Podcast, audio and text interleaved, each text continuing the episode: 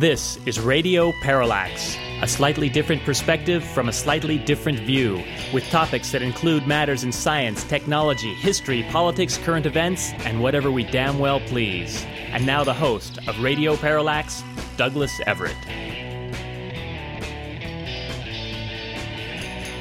For today's program, as is really has been the case with, I would say, every program we've ever done for Radio Parallax, and even before that, we sometimes wonder what we're doing. We never really meant this to be a program about current events and the news, but um, there's so many things going on in the world that seem worthy of comment that oftentimes that is what this show is. And of course, the more in the moment a program is, talking about what's going on in the world at the present time, the more freshness dated it is, and the more quickly it expires. Um, I wonder if you went back and listened to radio programs being broadcast, say, in 1960, how much of it would seem relevant today? Sadly, I think actually quite a bit of it would still be relevant today. And I hope that the issues that we bat about are timeless enough to where they'll still make sense to somebody listening 15, 20 years from now. I think on today's show, we're going to do a review of what's been in the news because, well, we haven't done one of these in something like a month. So I guess we're overdue. I hope you enjoyed last week's program, dear listener, where we just kind of went over what yours truly and uh, my dear nephew experienced in traipsing about between the Azores, Portugal, and southern Spain. We suspect that that's the kind of program you could listen to 10 or 15 years from now and it would still seem relatively fresh. I suppose if I think about it, I hope that in the very near future, um, a program that talks about, say, Donald Trump will seem very antiquated and uh, archaic, even. But right now, of course, he's hot. He's the president. They tell me he's the president anyway. I don't know. So I guess what better way to back into today's program than to talk about that little video clip that surfaced a few days back of Donald Trump's cabinet meeting. Now, I don't know about you, but I have never seen a video clip taken from an actual cabinet meeting. I mean, I think over the years I've heard some audio recordings that took place during meetings of the U.S. cabinet, but but an actual video clip where they panned around and got to see what Sonny Perdue looked like as he explained what a great great guy Donald Trump was and what a great great team he'd assembled.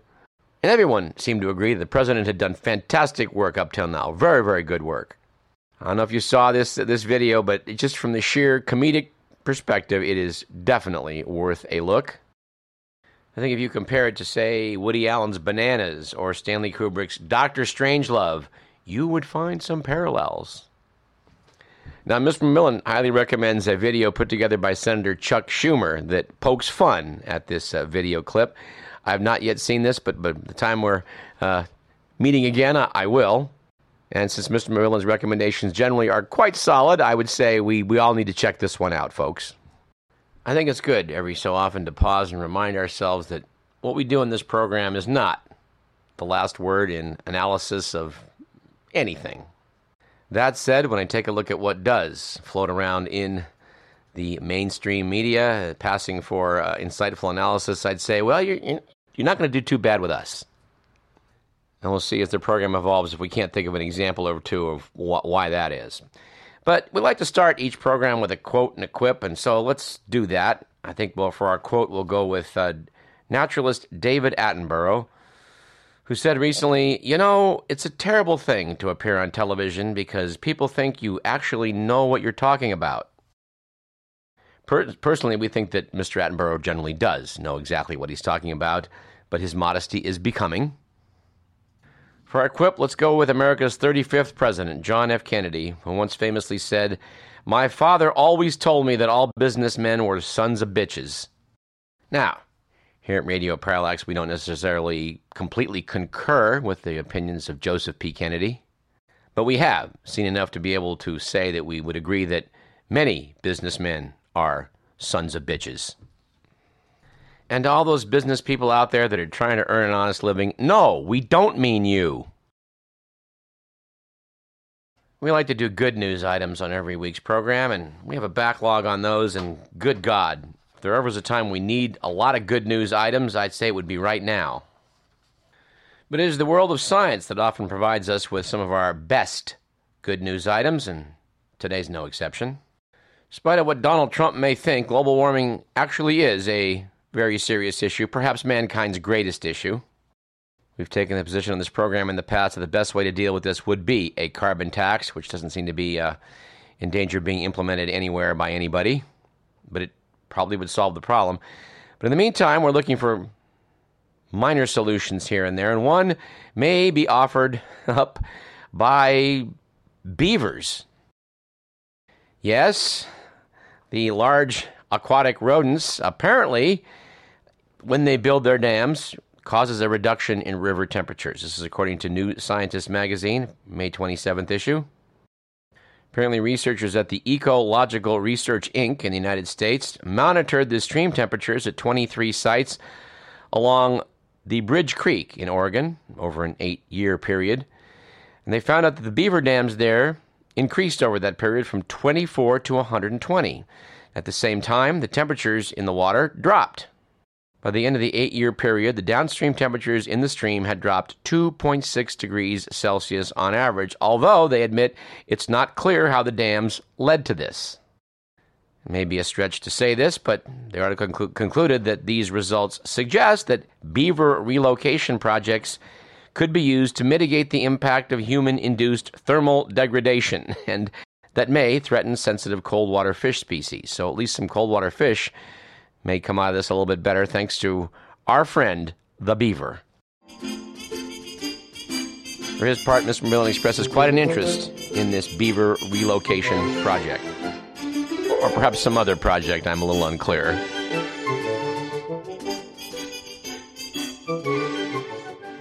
Now, over the years, we poked fun at a lot of articles with May in uh, in the headline because you know May could mean anything, at least in terms of how likely something is. I mean, I can, in good faith, say that leprechauns may appear in this room shortly. in spite of the imprecision of the word may, we like this headline so much we're going to go with it. From New Scientist also. The headline is Low Cannabis Dose May Boost Old Brains.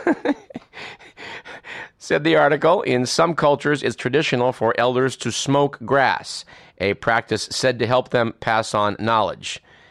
And yes, we're a little unclear on which cultures they're referring to, but well, let's just go with it. Magazine said they just may be onto something. Low doses of the active ingredient in cannabis, THC, seems to reverse brain aging in elderly mice anyway. They note that these findings aren't that surprising. Uh, animal studies in the past have shown that cannabinoids, which the body produces itself, can be beneficial to the brain. We should clarify that according to this study, that mice who received some THC, at least mice that were middle-aged and elderly, well, they performed as well as young mice on, you know, cognitive tests such as maze running. Unfortunately, they noted that when they tested young mice on THC, they performed worse in some tests than controls. The researchers speculate that's because the endocannabinoid system in young mice is more active and the extra THC may overstimulate it. We've said in this program in the past that one of the few things on earth that's probably everything it's cracked up to be and maybe more is exercise. Time.com pointed out recently that if working out makes you feel younger, a new study suggests that's no illusion. In fact, vigorous exercise can actually slow the aging process down on a cellular level, turning back the clock nearly a decade. This research comes from an analysis of 6,000 adults based on their physical activity and biological markers of aging. They used DNA samples to measure the length of a participant's telomeres. These are the protein caps that protect chromosomes, like the plastic tips on shoelaces. Telomeres shrink with age, and we lose bits of them every time a cell divides. In general, people with shorter telomeres die sooner and are more likely to develop many of our chronic diseases. When researchers looked at people who exercise strenuously, say running for 30 to 40 minutes, five days a week, they had longer telomeres. The researchers speculate that this bonus in the telomeres might come about from the exercise reducing stress and inflammation. And while it's rather speculative, it, it may turn out that if you eat a lot of fiber, you may be helping prevent arthritis of the knees. Some new research suggests that eating more nuts, legumes, fruit, whole grains, and other fiber rich foods could reduce inflammation and the risk of osteoarthritis of the knee in general. It's not a huge effect, but they did a couple of studies. One noted that people who ate an average of 21 grams of fiber each day had a 30% lower risk for knee osteoarthritis than those who had less than 9 grams. Another, another study compared people who consumed 26 grams of fiber versus those who had less than 14 grams a day, and in that case, they saw a 61% lower risk of arthritis of the knee. Well, eat your fiber. I think that's the lesson there. All right, another item from uh, New Scientist worthy of note. Infertility, of course, is a very serious problem for a lot of couples. It is noted that a 100 year old medical technique used in fertility scans has turned out to help women get pregnant. When a woman has trouble conceiving, a common cause is blockage in the fallopian tubes that prevent the egg from traveling from the ovaries to the uterus. To search for obstructions, doctors sometimes put a liquid containing dye into the uterus. The dye can then be seen on x ray scans as it flows from the uterus into the fallopian tubes to reveal whether or not they are blocked. They decided to test out, in this case, whether the dye was dissolved in oil or water before having the x ray, and it turned out that women who received the oil um, well, of the women who received the oil, 40% got pregnant over the next six months compared to 29% who, of those who got the water. So perhaps there's something in poppy seed oil that has a specific benefit. Or maybe it could be that the oil is better than the water at dissolving any debris or mucus that's stuck in the tubes. At any rate, good news for people with infertility. And finally, another headline with May in the title, which is nevertheless, I think, worth kicking around. This is from New Scientist 3rd of June of this year.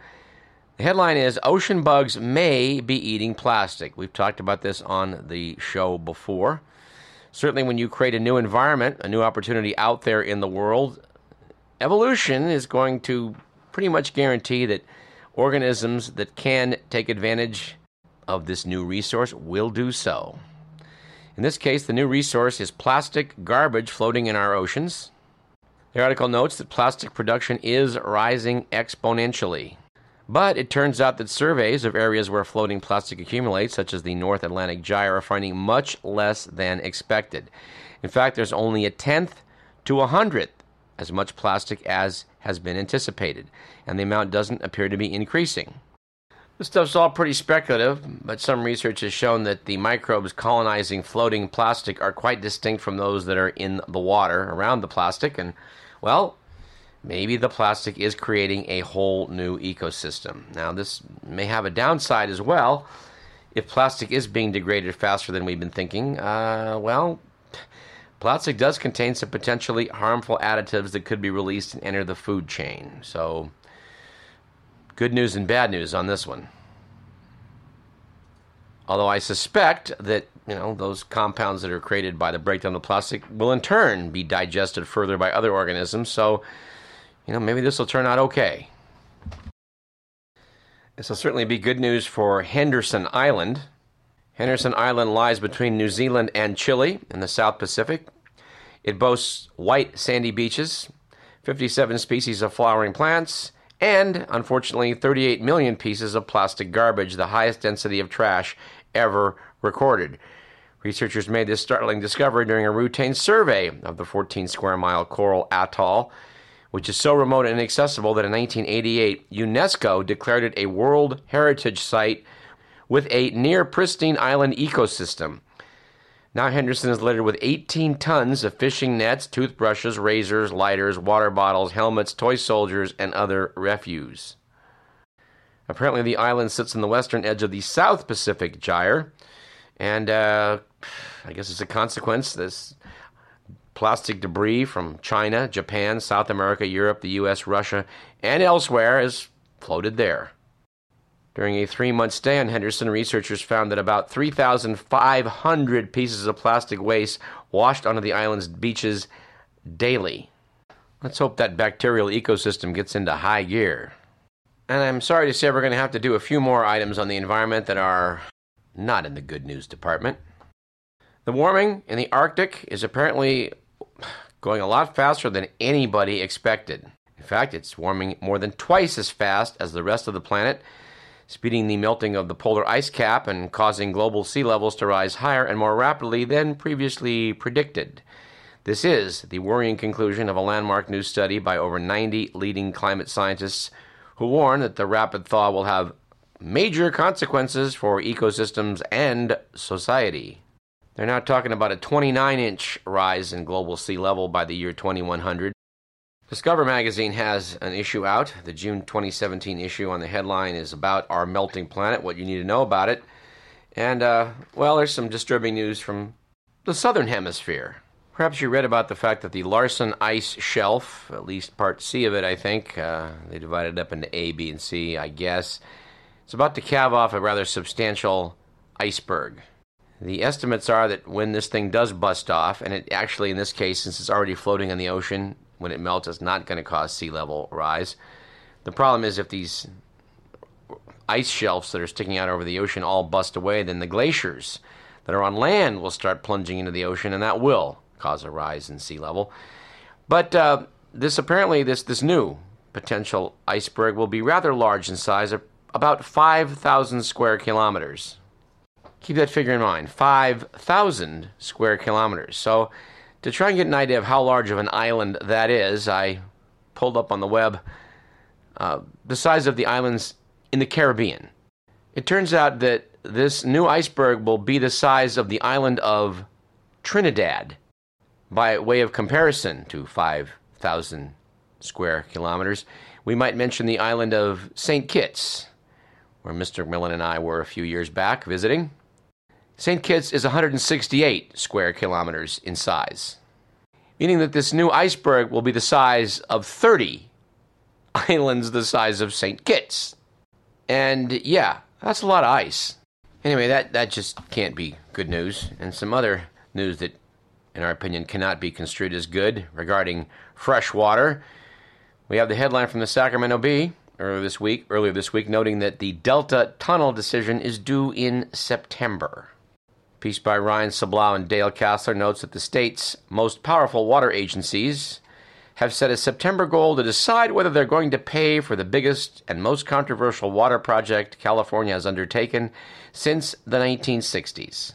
What's new in the article with this correspondent is the fact that um, people in Silicon Valley are apparently locked into one of the major water contractors that would benefit from this project. That would be the San Luis and Delta Mendota Water Authority, which serves not just farmers throughout much of the San Joaquin Valley, but also urban customers in Silicon Valley. Many environmentalists have deemed this a water grab, and Radio Parallax would wholeheartedly agree that that's what it is. As previously noted on this program, uh, Jerry Brown's administration claims that these tunnels are going to improve the Delta ecosystem. We've asked dozens of times before, but we'll ask again one more time how it is. Governor Brown, you're going to improve the ecosystem down the Delta by removing its water. If you can explain how you're going to do that, well, we might we might get on board. But then while you're at it, you're going to have to come over and take our fish tank and remove the water from it and show us how that's going to benefit the fish. Let's do a stat of the day. We like to do that every program, and the one we're going to do today is 54%.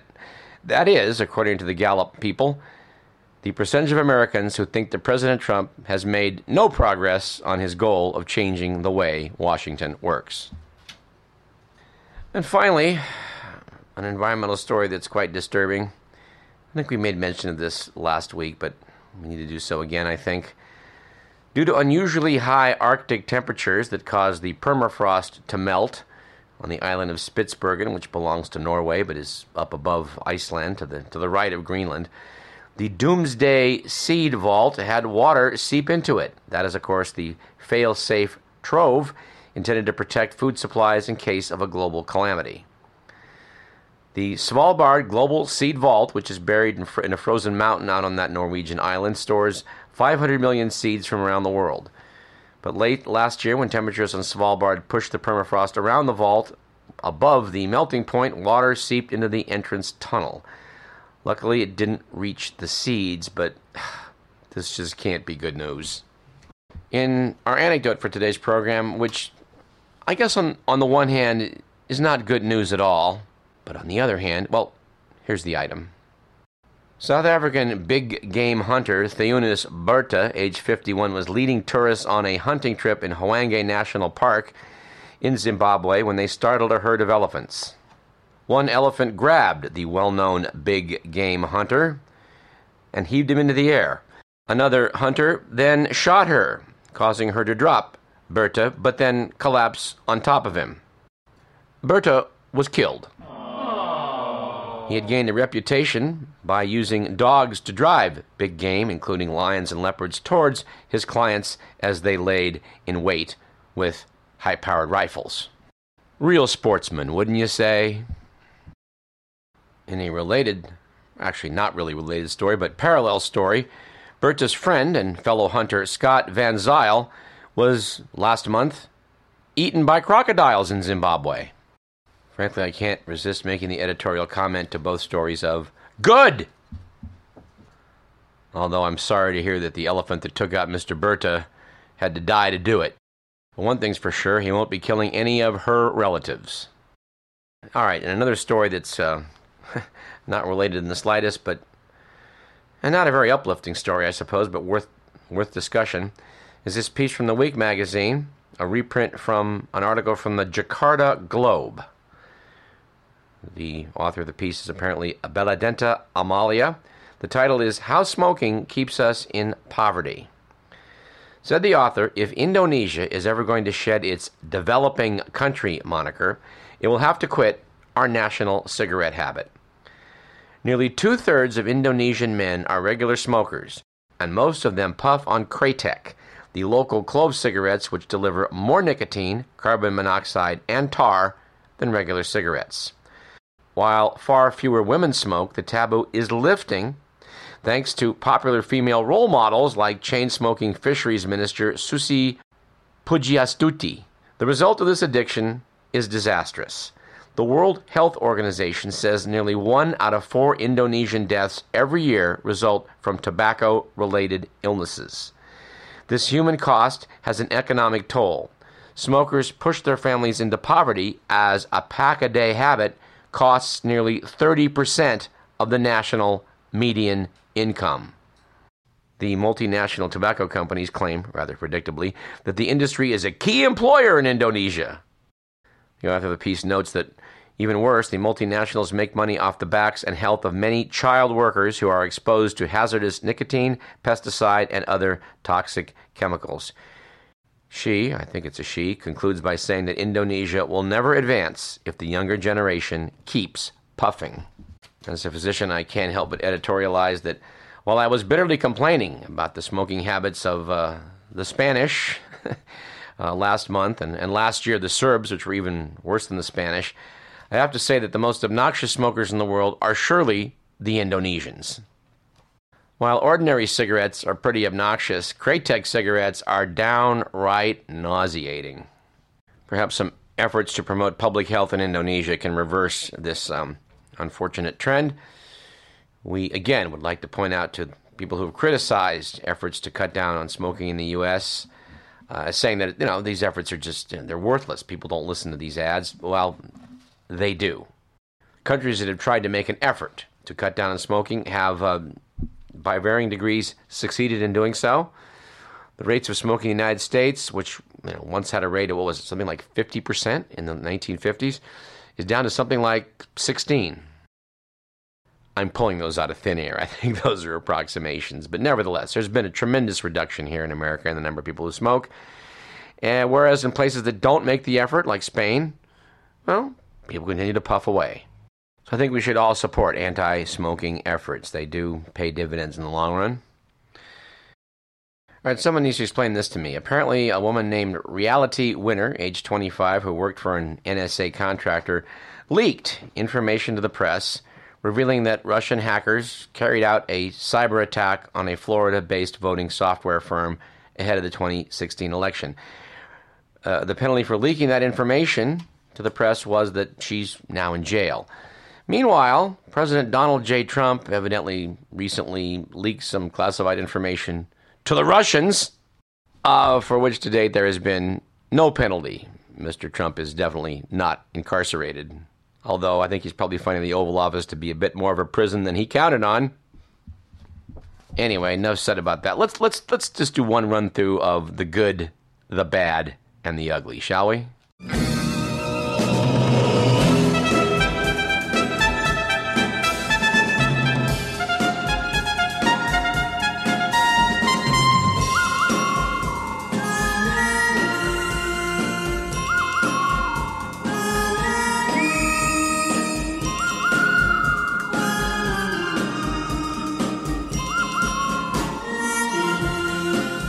All right, according to the Week magazine, it was a good week a few weeks back for recycling after a Danish brewery launched a new line of beer named Pisner, made with barley fermented in human urine.